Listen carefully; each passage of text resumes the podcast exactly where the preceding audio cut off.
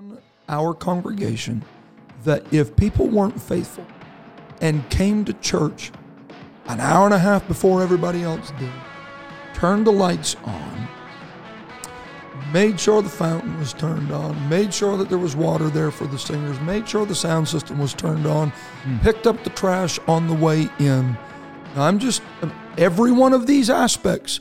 If the glory of God is going to come down, you can say, "Well, I'm just a, I'm just a humble Gershonite."